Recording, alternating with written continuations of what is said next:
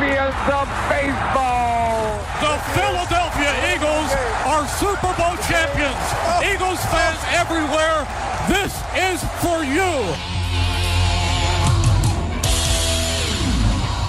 Now entering the game for Philly Press Box Radio, Bill Furman and Jim Chet Chesko.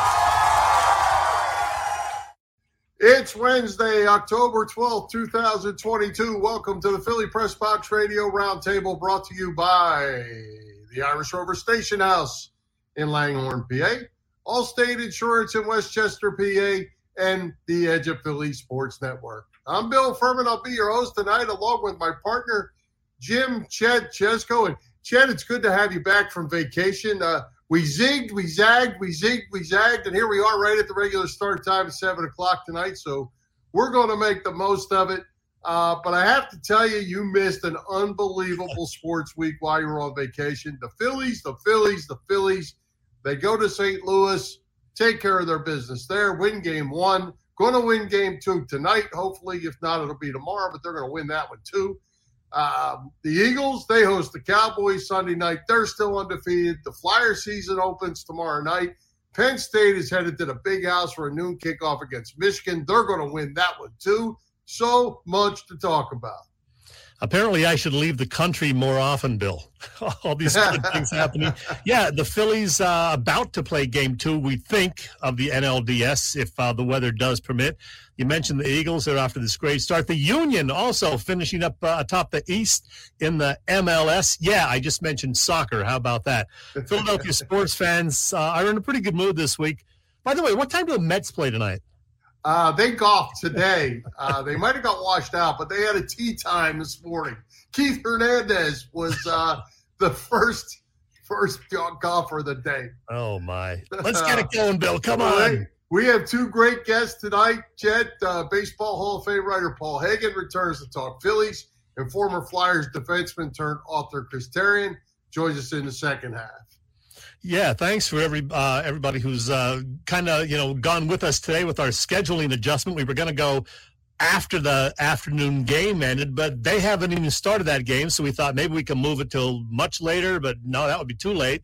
Can we move it to six thirty or so? No, seven o'clock is our regular time. We're going with it. Hopefully, the game will be started at least you know before eight o'clock, and then we can all enjoy the game and another Phillies win. Let's get it going, Bill. Let's do it. Let's welcome Paul Hagen and back to Philly Press Box Radio. Paul, appreciate your patience with our zigging and zagging, but here we are right on time. Yeah, well, you know, you can't do anything about the rain. I've set out a bunch of rain delays in my life. yeah, I'm sure you have. Hey, uh, Paul, I want to ask you first of all, how much did the Phillies perhaps benefit from dropping to the sixth seed in a matchup with the Cardinals in the wild card round instead of ending as number five and having to play those stinking Mets? Uh, yeah, I mean, especially when you consider uh, not that there's necessarily a carryover from the regular season, but I think the Phillies only won like four out of 19 against the Mets or something like that this yeah. year. So uh, I think, uh, yes, I think that was very fortunate. And once they clinched, I don't think they had a whole lot of interest in uh, winning either one of those last two games and going uh, going past San Diego. I think they're very happy to have it the way it was. Mm-hmm. Yeah. Hey, Paul, have you ever seen in, in all your years of covering baseball uh, a team get to the playoffs uh, that really has no uh, identity in their bullpen. Uh, you know, they don't have an eight a setup guy. They don't have a closer. We're not sure. It's all by committee and all by kind of guy by gut feel at this point. Yeah, closer by committee is is shorthand for that you don't have a very good bullpen normally. but um, the way Jose Alvarado has been pitching, um, and if Seranthony now uh, Dominguez is back uh, from whatever was ailing him, um, you know, I, I think uh, Zach Eflin still has to show that he can close consistently if he's going to be the closer. But uh, they do have a couple guys at least down there now that Rob Thompson seems to have some confidence in, and that's a pretty important thing too. The manager's got to believe in his guys when he sends them out there too. They don't have David Robertson, but that's a whole nother story. That's uh, an unfortunate injury. Boy, he's had some uh, tough mishaps during his time in Philadelphia. But enough about him. Let's get to the starters. Uh, they won with you know Ranger Suarez really struggling in Game One, the bullpen and kind of bailing him out at times, and you know putting uh, seven runs on the board really helped. And now Game Two, whether it happens this evening or tomorrow, you got Zack Wheeler followed by Aaron Nola. You got to like the Phillies' chances right here.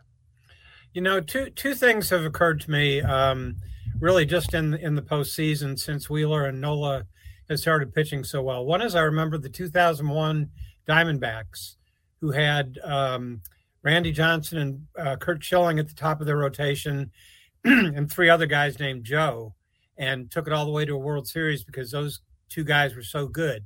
Now, I'm not saying Wheeler and Nola are as good as Schilling and Johnson were that year, but they don't have to be that good all year. They just have to be that good for a few more starts. So I think that's the one thing that jumps out at me.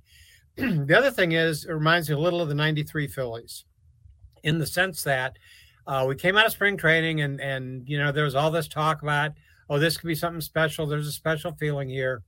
But if you don't win once the season starts, um, then that can go away pretty quick. Um, so they went to Houston. Uh, Houston had loaded up that offseason and swept the Astros on the road and that just kicked off a, a, stri- a streak uh, where they, if you remember, they had the games where all of a sudden uh, Milt Thompson was going over the left field fence to take a grand slam away from Bob Geren in San Diego, and Mickey Morandini was diving across second base in the ninth inning to uh, keep the Dodgers from winning a game. Tommy Lasorda had already jumped out of the dugout celebrating, uh, and it, it just one thing sort of fed on the next thing. And, you know, you could make a case that that comeback against the Cardinals in game one of the wild card series could have that kind of effect. You know, there's a lot of talk going into the postseason. Yeah, we can do this. Yeah, we're good enough. Yeah, we're blah, blah, blah, with all that, you know, but you have to go out and do it. And when you do it and do it in that fashion, uh, sometimes if you believe you're a team of destiny, uh, you become a team of destiny. Uh, I still think the Braves are the better team. I still think that uh, the Phillies have to prove they can beat them. But, you know, stranger things have happened in this game. Hmm. Yeah. And, and, you know, one thing that to me that's putting put some things into perspective is that Bryce Harper looks like he is quietly heating up. And if there's any one guy that can carry this team, it's Bryce Harper. And uh, he, you know, they always say when you're when you're a left-hander and you're hitting that ball the opposite way and hitting it hard, good things are happening, and he's doing it right now.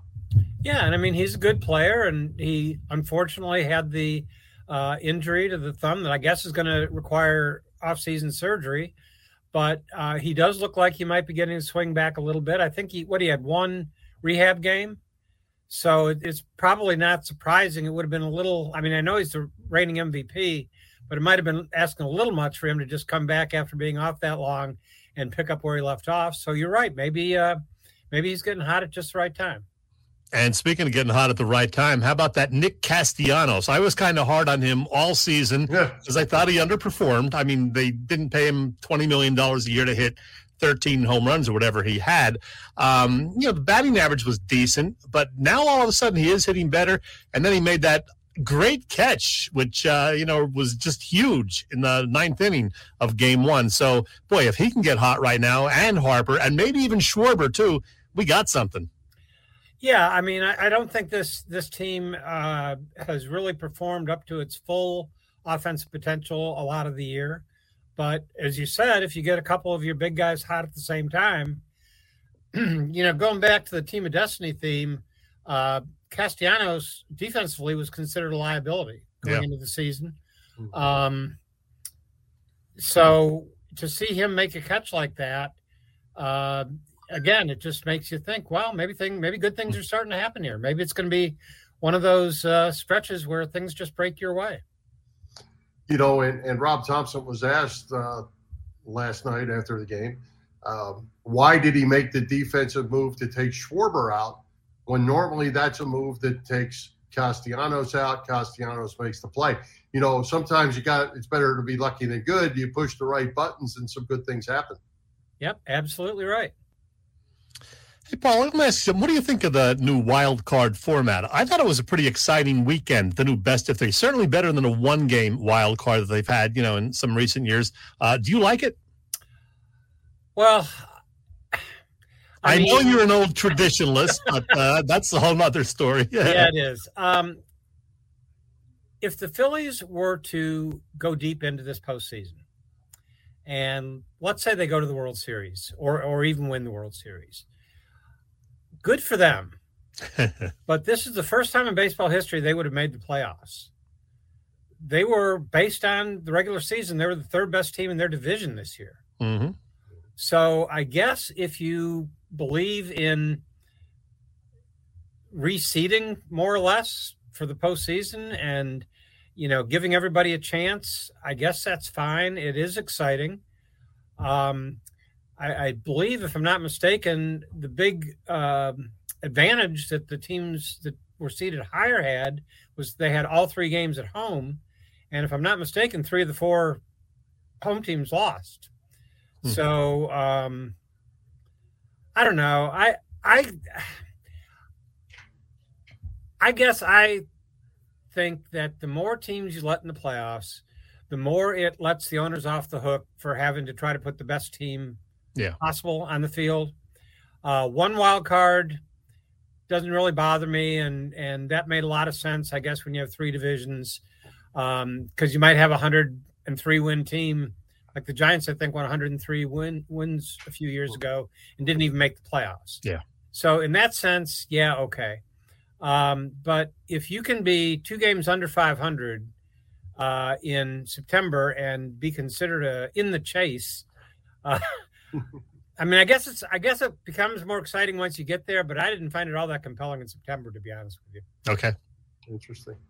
Well, I think uh, I haven't seen the TV numbers, but I have to think the weekend's numbers had to be really, really good because there was some exciting baseball. No matter who was pitted against who, uh, it was good baseball, and it, it, it definitely uh, it was almost like for me watching hockey playoffs. It definitely went up a notch.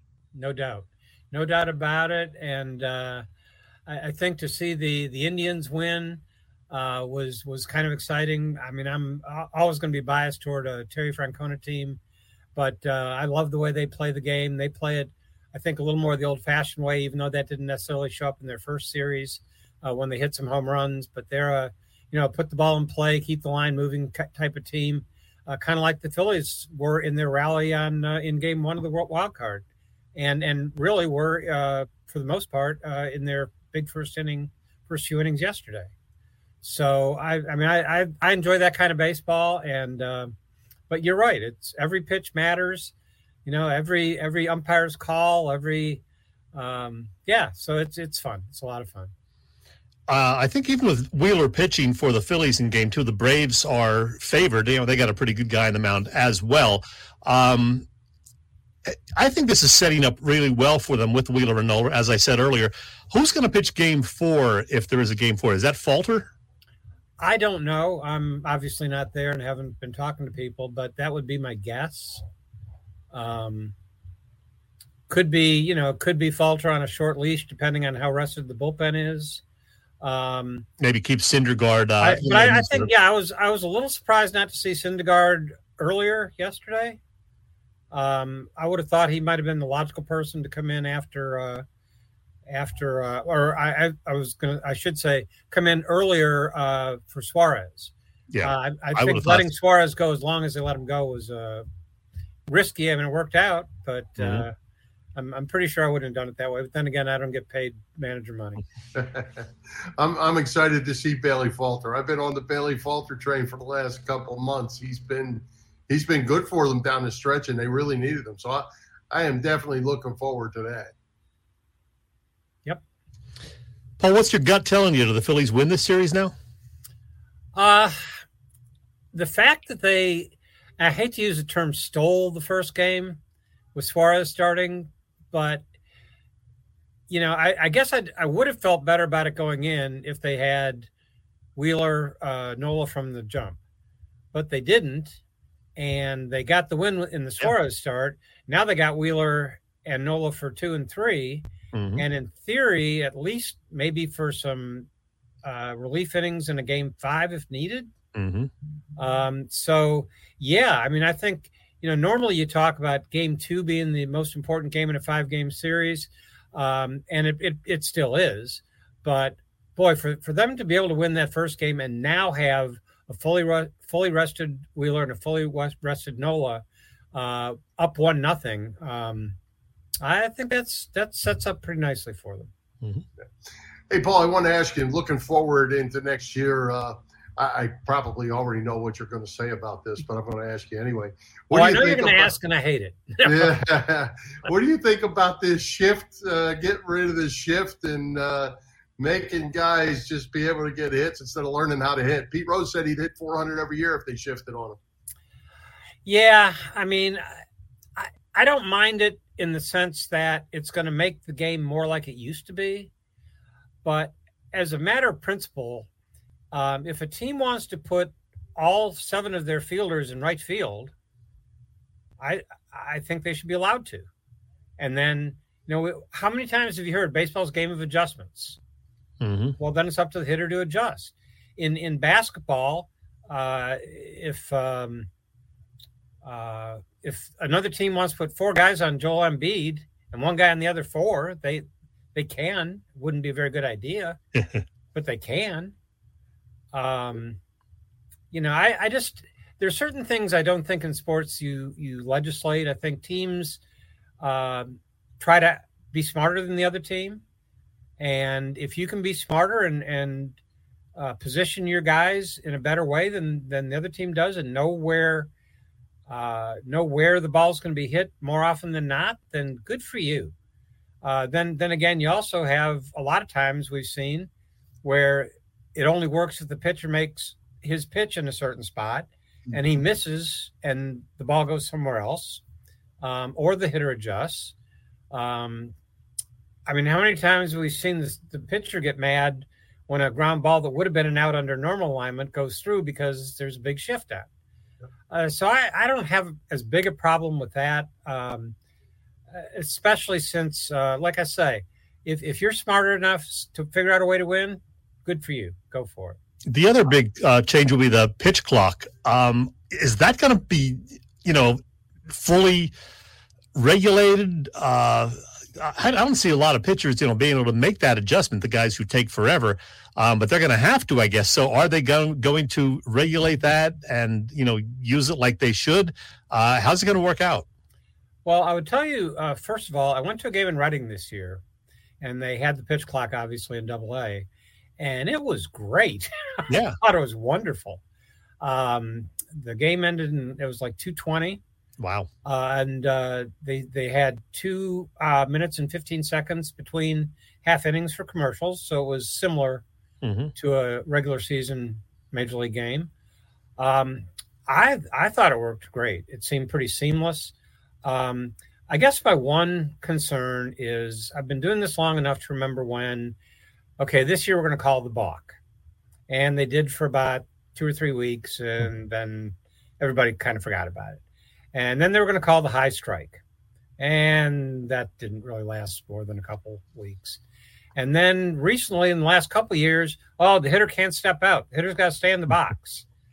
Well, I don't know. I'm sure you guys have noticed yep. hitters are stepping out of the box all yep. the time. So yep. if they if they follow through and they do it, I don't think I think the time allotted is certainly sufficient to get yourself ready. I mean, maybe it's gonna you're gonna have to get used to it a little bit, but for both the pitcher and the hitter, um, I think it I think it makes the game better. I'm a little curious because I don't think I fully understand the other rule changes coming in place with changing the size of the bases. I'm not sure if that makes it shorter to home from home to first, or if it makes I it shorter for the throw from the infield to first. I, am not sure what exactly that's supposed to do. I guess it's supposed to be wrapped around player safety somehow, but who's getting hurt running to first base? Yeah, I, I think as nearly as I can gather, the idea is, you know, teams have basically stopped stealing bases because the sabermetric rule of thumb is if you can't make it 80% of the time or 75% of the time, then you don't even run. And so I think they're hoping that it spurs more stolen base attempts. Uh, but at the same time, they're talking about a rule where you can only throw over a certain number of times, yeah. which kind of seems contradictory to that. Um, and and you know an, an extra two inches. I mean, I know it's a game of inches, but I don't think that's going to make any manager feel more comfortable about sending a guy than he would otherwise. All Interesting. Right. I'm not sure I get that. no. Well, I, well, look, they're throwing a lot of mud at the wall these days. Um, and I don't have any problem at all. I think it's great that they're experimenting with these uh, different things in the minor leagues. Uh, but just because you experimented with it in the minor leagues doesn't mean you have to do it in the major leagues. Mm-hmm. And I think that's one they could have they could have left, you know, down there. The other change that you didn't mention is that next year uh, every team is going to play every other team in baseball. Yeah. yeah. Uh, which, as far as I can see, erases the last difference between the American League and the National League. Mm-hmm. So I'm, I'm not even sure what the point of having different leagues is at this point. Yeah. Yeah. Well, are, are, somewhere along the line, aren't they planning on adjusting the playoff format accordingly? Because, yeah, and I and I think we could see realignment too, conceivably. Um, but you know, I I loved it when there was a distinct uh, distinction between the two leagues. I, I liked that. I liked when you did you, when if you made it to the World Series, you were not going to have seen that team all year. I thought that was I thought that made it. excuse me. I thought that made it more fun. Um, and, and I also, and and this is the really the old curmudgeon in me coming out.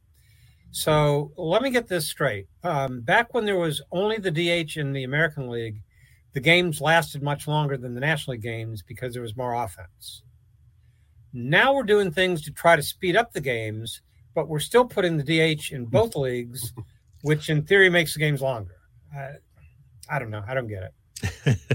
the thing the thing I'm going to miss with all that, depending on what they do, is I still want to play the stinking Mets. You need to have those rivalries; they're important.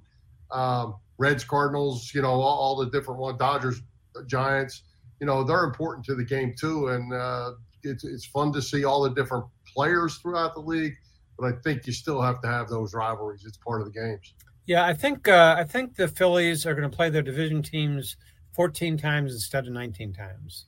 Yeah, I'm okay uh, with that. Year. So that's still, you know, that's still a goodly number of times. Uh, I just hope they spread it out more than they did this year. Yeah, we had the Mets. They were done. They were basically done with the Mets by the end of uh, May, right? Which was actually a good thing, as it turned out. yeah. Well, it ended up playing playing the Braves a lot in the second half of the year. Exactly. They didn't play them much in the first half. It was kind of kind of odd. Well, Paul, All right, Paul we appreciate you coming by as always. Let's do it again. Uh, you know, how about we have a little World Series talk? Absolutely. I'll be here. All right. Okay. Thanks, Paul. Appreciate you. Thank you. All Take right. Care. Hey, Chet, if you're spending more time on your couch than you are in your car, it's time for you to start saving with Allstate's pay as you go auto insurance. Yeah, you know that, Bill. Allstate's pay as you go auto insurance puts you in control. You only pay for the miles you drive. With the same full coverage that a traditional policy offers, pay per mile insurance gives customers greater control of their insurance costs. See how much you can save with pay per mile car insurance by calling your local agent in West Chester, Pennsylvania. That's Dave Lavoy. Call Dave at 610 430 0700. Again, 610 430 0700 and start to save more now that you are driving less. Well, hey, Chet, tell us um, since it is mid-October already. Where's the time going? Uh, tell us what's going over going on over at the Irish Rover Station House. Bill, there's always a bunch of cool events and things happening at the Irish Rover, and they got a bunch of things on the schedule right now. In fact, this Thursday evening, I don't know what this is, but it's something called the Very Mega World Championships, and there's some kind of semifinals. It's like a video game competition, and they're having some of the competition right there at the Irish Rover. You have a chance to win beers or a gift card.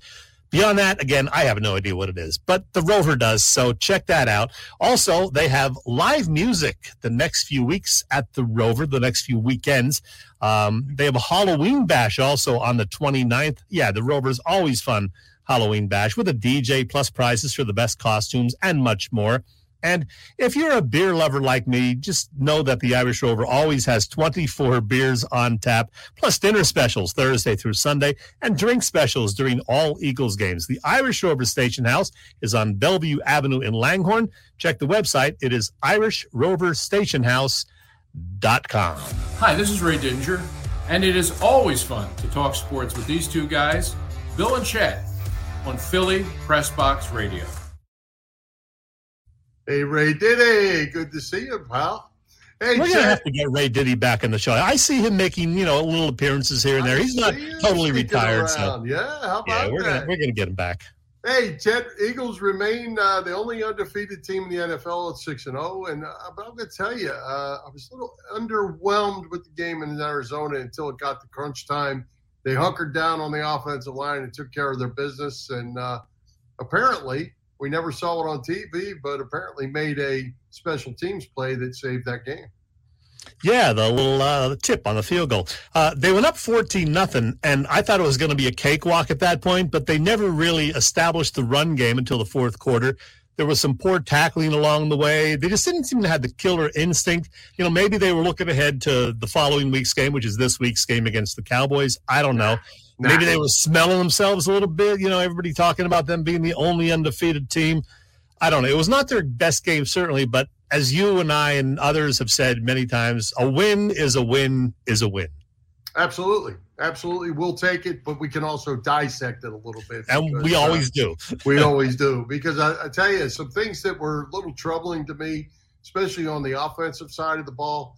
Uh, A.J. Brown caught three passes probably in the first two or three minutes. Yeah. Never saw him again. Yeah. Matter of fact, I actually was looking on the formation to see if he was even on the field hmm. uh, there later in the game because they were going with a three tight end set there on the in the run situation. But that was one thing that bothered me. The other thing, I thought the play calling was a little bit different this week. Uh, a lot of screens, a lot of short things. They didn't put Jalen Hurts into very many, I'll call them stressful situations. They kept kept the game plan very simple.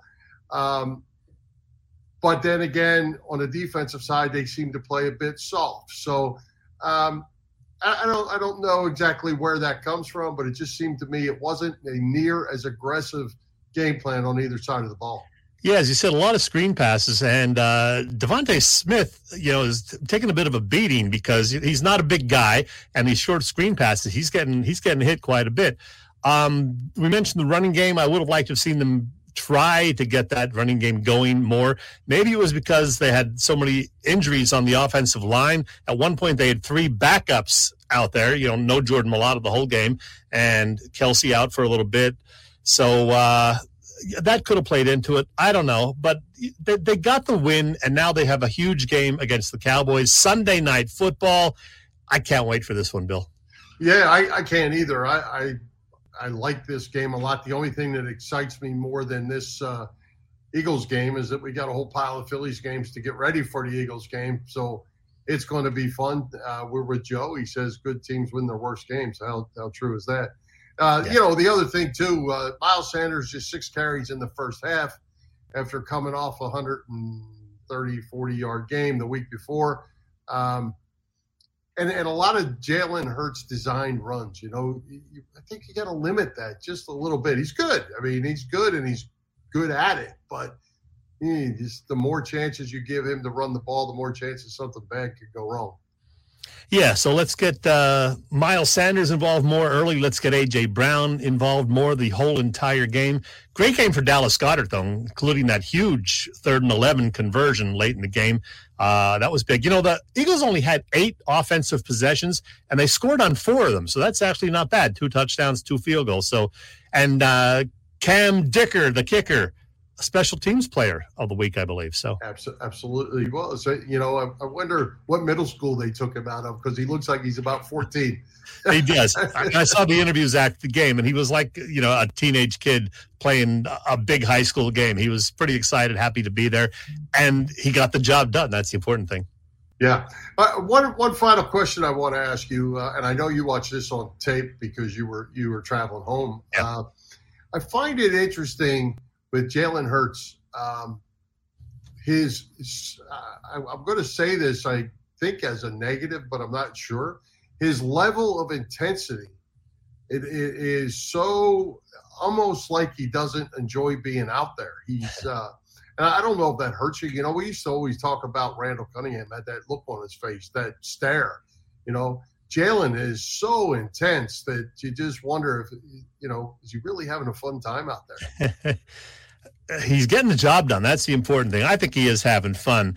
and uh, he's just such a likable guy. He seems like a real leader, despite being only in his third year. Players seem to love him, so uh, he can do no wrong in my eyes. And by the way, uh, our buddy Paul Domowitch put out his latest power rankings. He's got the Eagles up to number two right now, behind only Buffalo. And who knows? Maybe we'll see uh, those Bills and Eagles in the Super Bowl. That would certainly make Glenn Macnow and Glenn's dad pretty happy. Yeah, you know, I, am not sure. We'll have to ask Damo next time we have him uh, how these power rankings come about because I never did understand them. I never did follow them because um, yeah. I didn't get them. But when when when you have Dallas at five, and we'll get more to this a little bit later on when we have Boop, I'm sure, but they have no offense. Um, yeah. How do you get a power ranking of five when you have no offense? But yeah. who knows? We'll find out about that. Yes, we will. All right. Well, hey, Chet, uh, let's move on. You had a chance to visit with our buddy Bundy Chris Therien earlier today. Uh, good thing because we were zigging and zagging trying to figure out what we were going to do. Um, his new life changing venture, his new book, now out, uh, or will be out in a, what, about two weeks, I guess, Road to Redemption. Tell us about that. Tell us about your visit with Bundy. Let's talk Flyers. Bill, I'm having trouble finding. Oh, no, wait, here we go. If I do the add video clip, maybe we need a producer. I'm telling you. Ah, okay. You got lost in Italy. You know this guy from his long NHL career, 11 of those seasons with the Flyers, and then his work as a game analyst and studio analyst. He is now an author as well. It's Chris Therien, and Welcome back to Philly Press Box Radio, Bundy. Great to be here, Chet. Uh, you know what? I don't get on many of these things twice. It's hard to get on some of them once, so I get so many requests, especially last year with Flyers hockey. But you know what? Uh, you guys were one of the first ones I had, so you asked me, and uh, happy, certainly happy to come back and join you guys. Yeah, it's actually your third visit with us, so uh, really third, okay. Yeah, yeah. How about that? First of all, congrats on the new book. There it is, right there, Road to Redemption. I can't wait to see that and read it. Uh, we'll talk about you with, we'll talk with you about that in just a few minutes. But first of all, Chris, we're going to speak uh, about the Flyers upcoming season. We're on the eve of another season, and quite frankly, there's not a whole lot of excitement about it. Now, Chris, you're never one to hold back on giving your opinions on things. What has happened to this great Flyers franchise in recent years? Well, you know, I think it goes back. And I know everybody wants is, is more is, is harder on the, the new hockey side than they really are on anyone else. But the problem is, is that we got sold. I think the city got sold a bill of goods. To be honest with you, on the on the level of the kids that they had brought in here.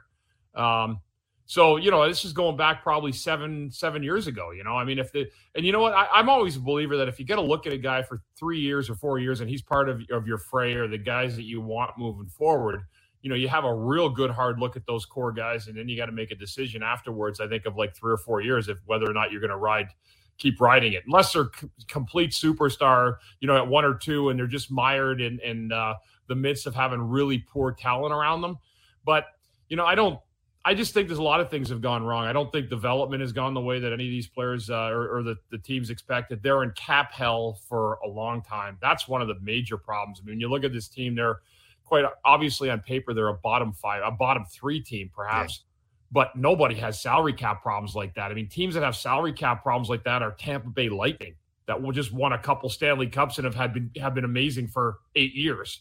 So that's the problem with this team. And you know, uh, the, the the Nolan Patrick pick at second hurt their development, especially that big guy up the middle. Injuries, uh, acquiring guys that were injured that were you know taking up a big heap of your salary cap it's been a mess, Chet. I mean, I, am not going to sit here and, and, and, tell you anything differently. And I don't think that I'm being unfair in my assessment. Yeah, I worked there for a long time, but uh, I saw the wheels coming off mm-hmm. long before my departure of that team. And, uh, you know, I think a lot of it for me, and I don't like to, to kind of uh, to, to dig up a grave or anything, but, you know, I think when you look back and even like a guy like Claude Giroux here, he was here a long, long time.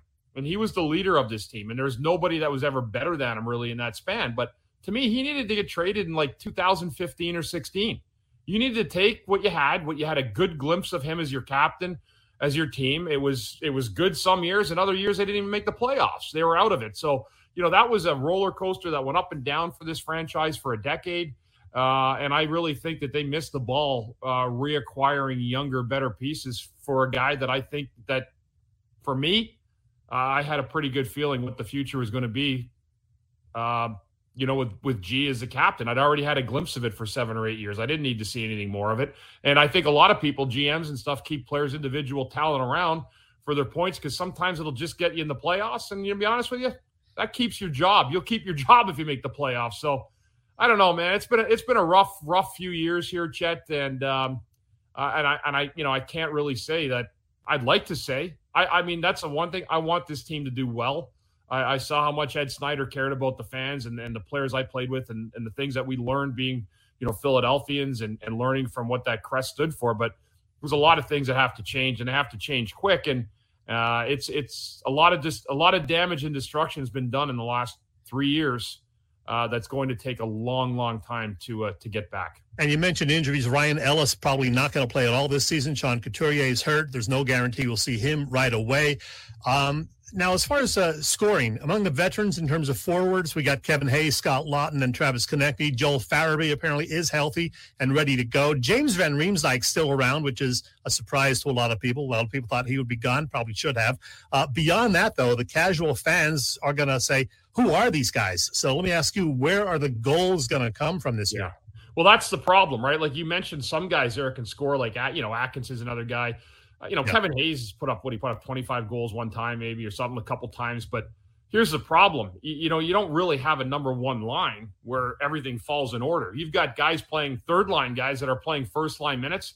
And trust me, if that's what you have to defend every night, there's a difference between a top end first line guy and you know a good third line player. I mean, those goals are not the same. And so if you're another top pair defenseman and you're rolling against Philadelphia, I mean, it's a lot different having to check Kevin Hayes than it is having to watch out for Ovechkin or Nikita Kucherov. Trust me about that one. Nothing against Kevin Hayes. That's just yeah. the way it is. You know, he's not going to score goals like those guys are or put up points. So, but when you're thrust in the roles that you're not used to playing, um, you know, your your team is going to end up hurting for that at the end of the day. Nothing against Kevin Hayes. I'm just it's yeah. just a matter of him elevating in a lineup that he shouldn't be elevating. He's not a top line guy. I hear you. We need to mention the new head coach, a no nonsense guy who's teaching discipline and hard work. He's John Tortorella. Uh, is he going to work in Philly? Do you think? I don't know. That picture.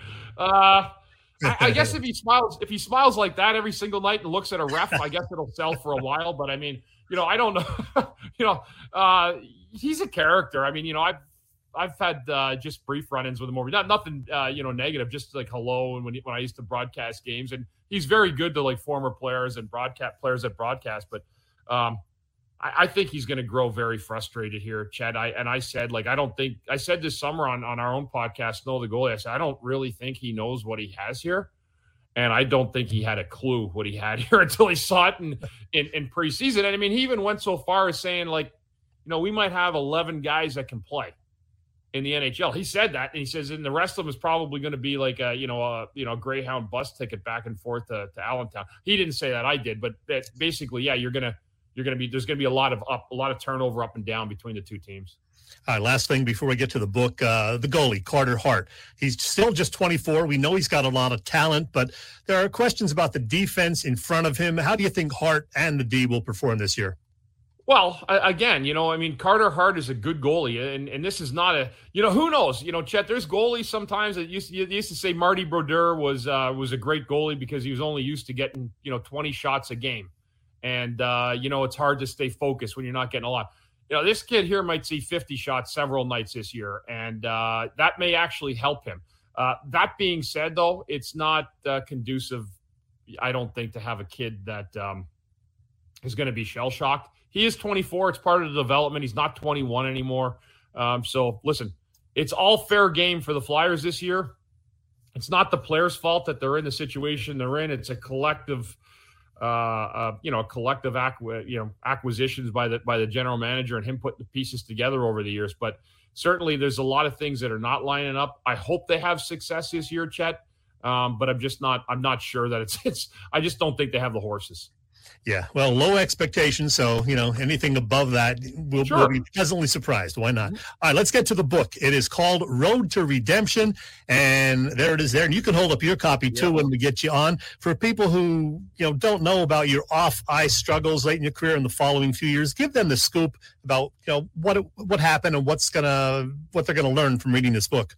Well, I think you know I, when I when I started and, and here it is. Here I had uh, got got my twenty copies, so I got to get a few out to some media members. But um, what what was great with it, really, Chet, is you know when Triumph Books, I guess, had gone around and they like asking people that have been in certain areas for quite a while that have had experiences to to share with people in in in those areas. You know, like your experience as a longtime former pro player with the Flyers or the Eagles or whoever it might be. So as I started out as a hockey book, you know, I shared my story about recovery and you know my my alcohol use uh, disorder. It really did come out at the end of my career and afterwards, but um, that the book itself has some amazing hockey stories in it. There's, I mean, I, obviously when you you know uh, you play as long as I did in Philadelphia, you get the Philadelphia flair, uh, in, in, very much part of like I, as I say, it's a Philadelphia story in a lot of ways. Um, and I consider myself in many ways to be like the Philadelphia everyman. You know, I came out of Ottawa. I've been here for so long.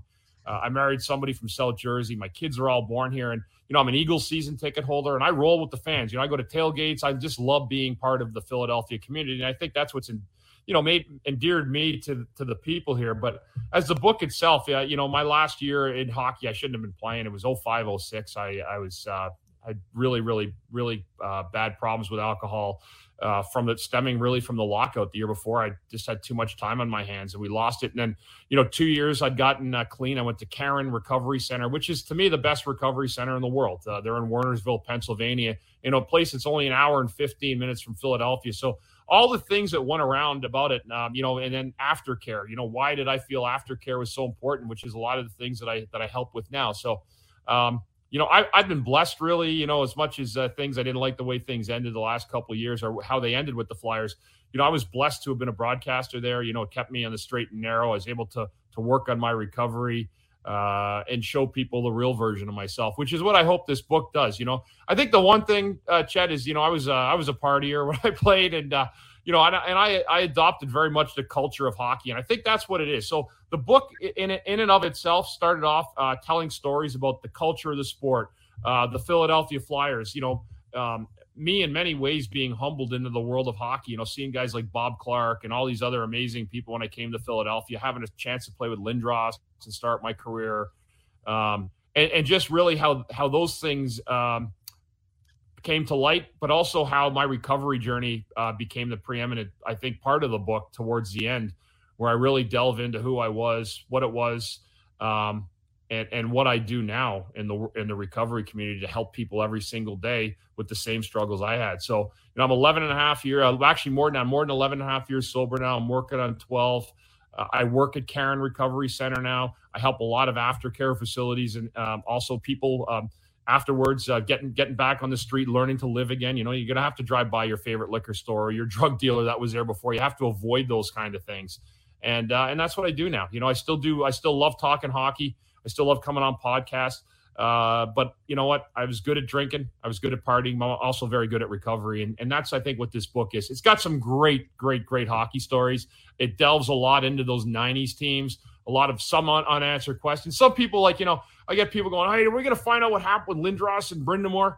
I'm like, I don't even know what I don't know what happened with Lindros and Brind'Amour. Like, I mean, so people like I don't know where they manufacture this shit sometimes, Chet, but um, you know, but it, it's not a book about that. Yes, there's stories, inside stories, but it's it's not a it's not a book that goes into like uh, you know like ticky tack stuff or, or or a tell all of of trying to to sell someone else out. That's not what the book is about. It's a book that ended up being, as I said, a Philadelphia story a recovery story, and a story about a guy who played in Philadelphia a long time that people saw from the age of 21.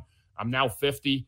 Um, and I think that there should be more books about this because people like uh, like like me grew up in your households every single night. Not a lot of people know a lot about them. We should mention that your former teammate turned coach Craig Berube wrote the foreword for the book. Yeah. And you authored it, co-authored it with uh, sports writer Wayne Fish. It'll be available October 25th. And how can people get a hold of it, Chris?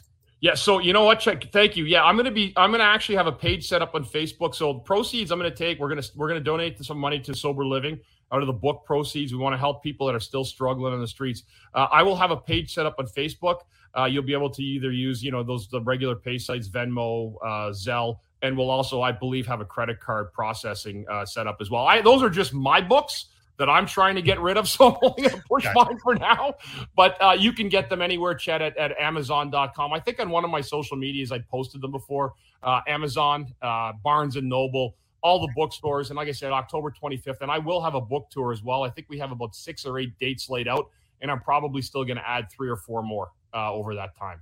So I, I, really want to get out in the Philadelphia community, uh, talk to people uh, and just keep doing what I'm doing. That's what I've done. That's what I did all the years for the Flyers. I love being around people, and uh, I still very much do uh, in this capacity. So, but if I'm out there and you hear about a book signing, come on out and say hello. I'd love to see you.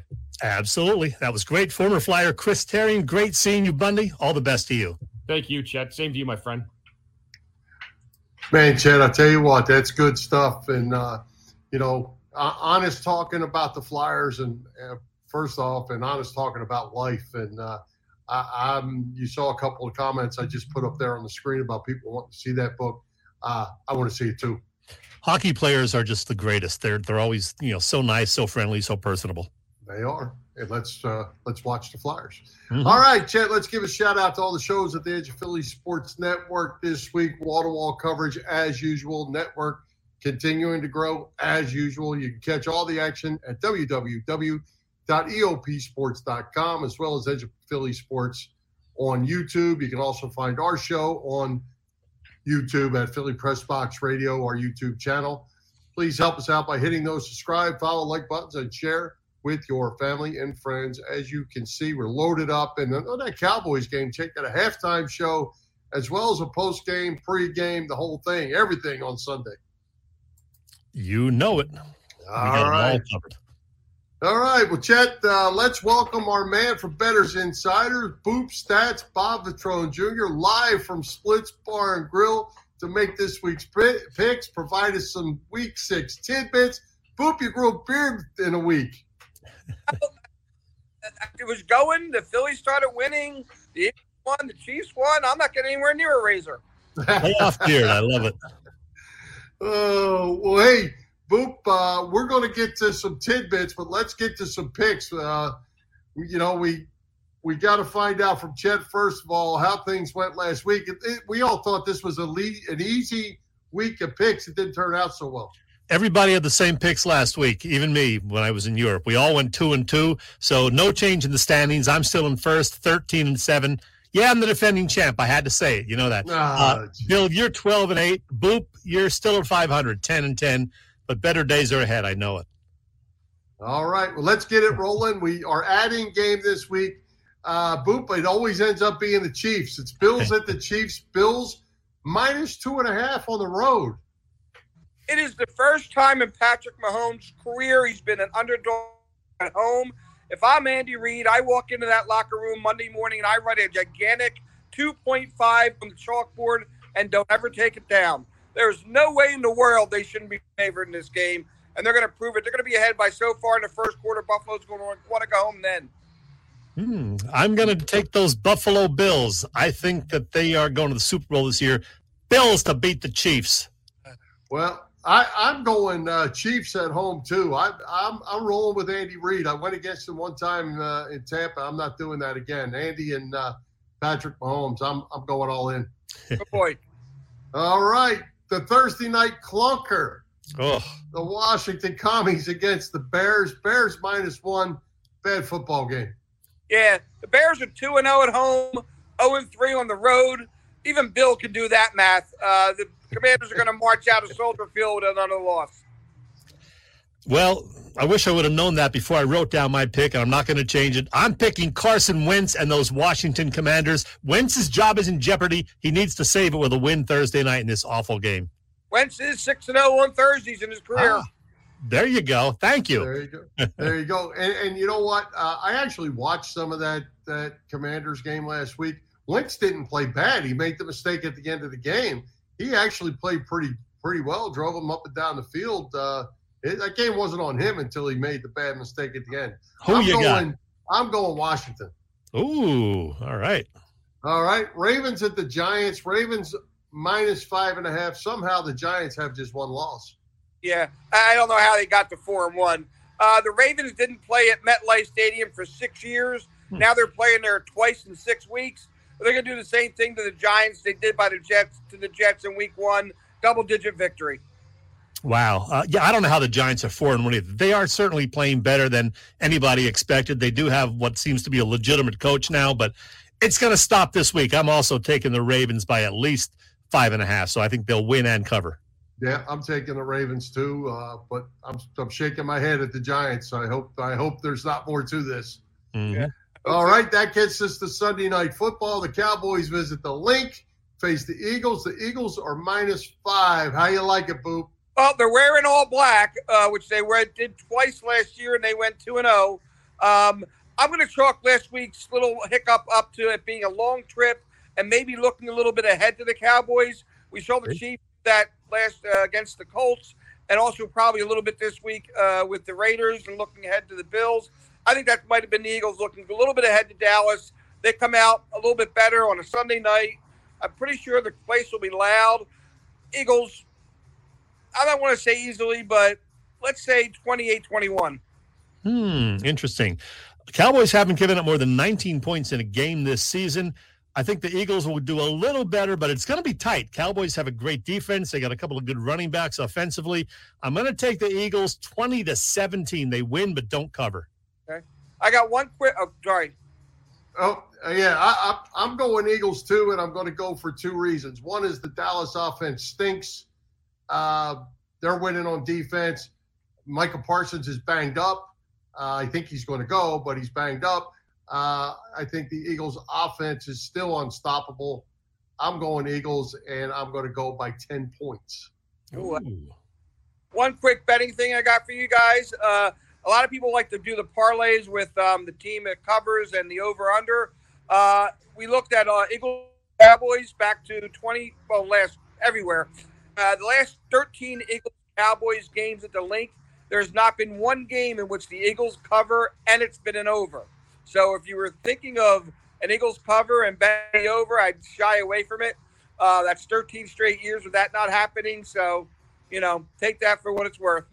Yeah. yeah that, that's more than a data point, isn't it? That's a trend. Yeah, exactly.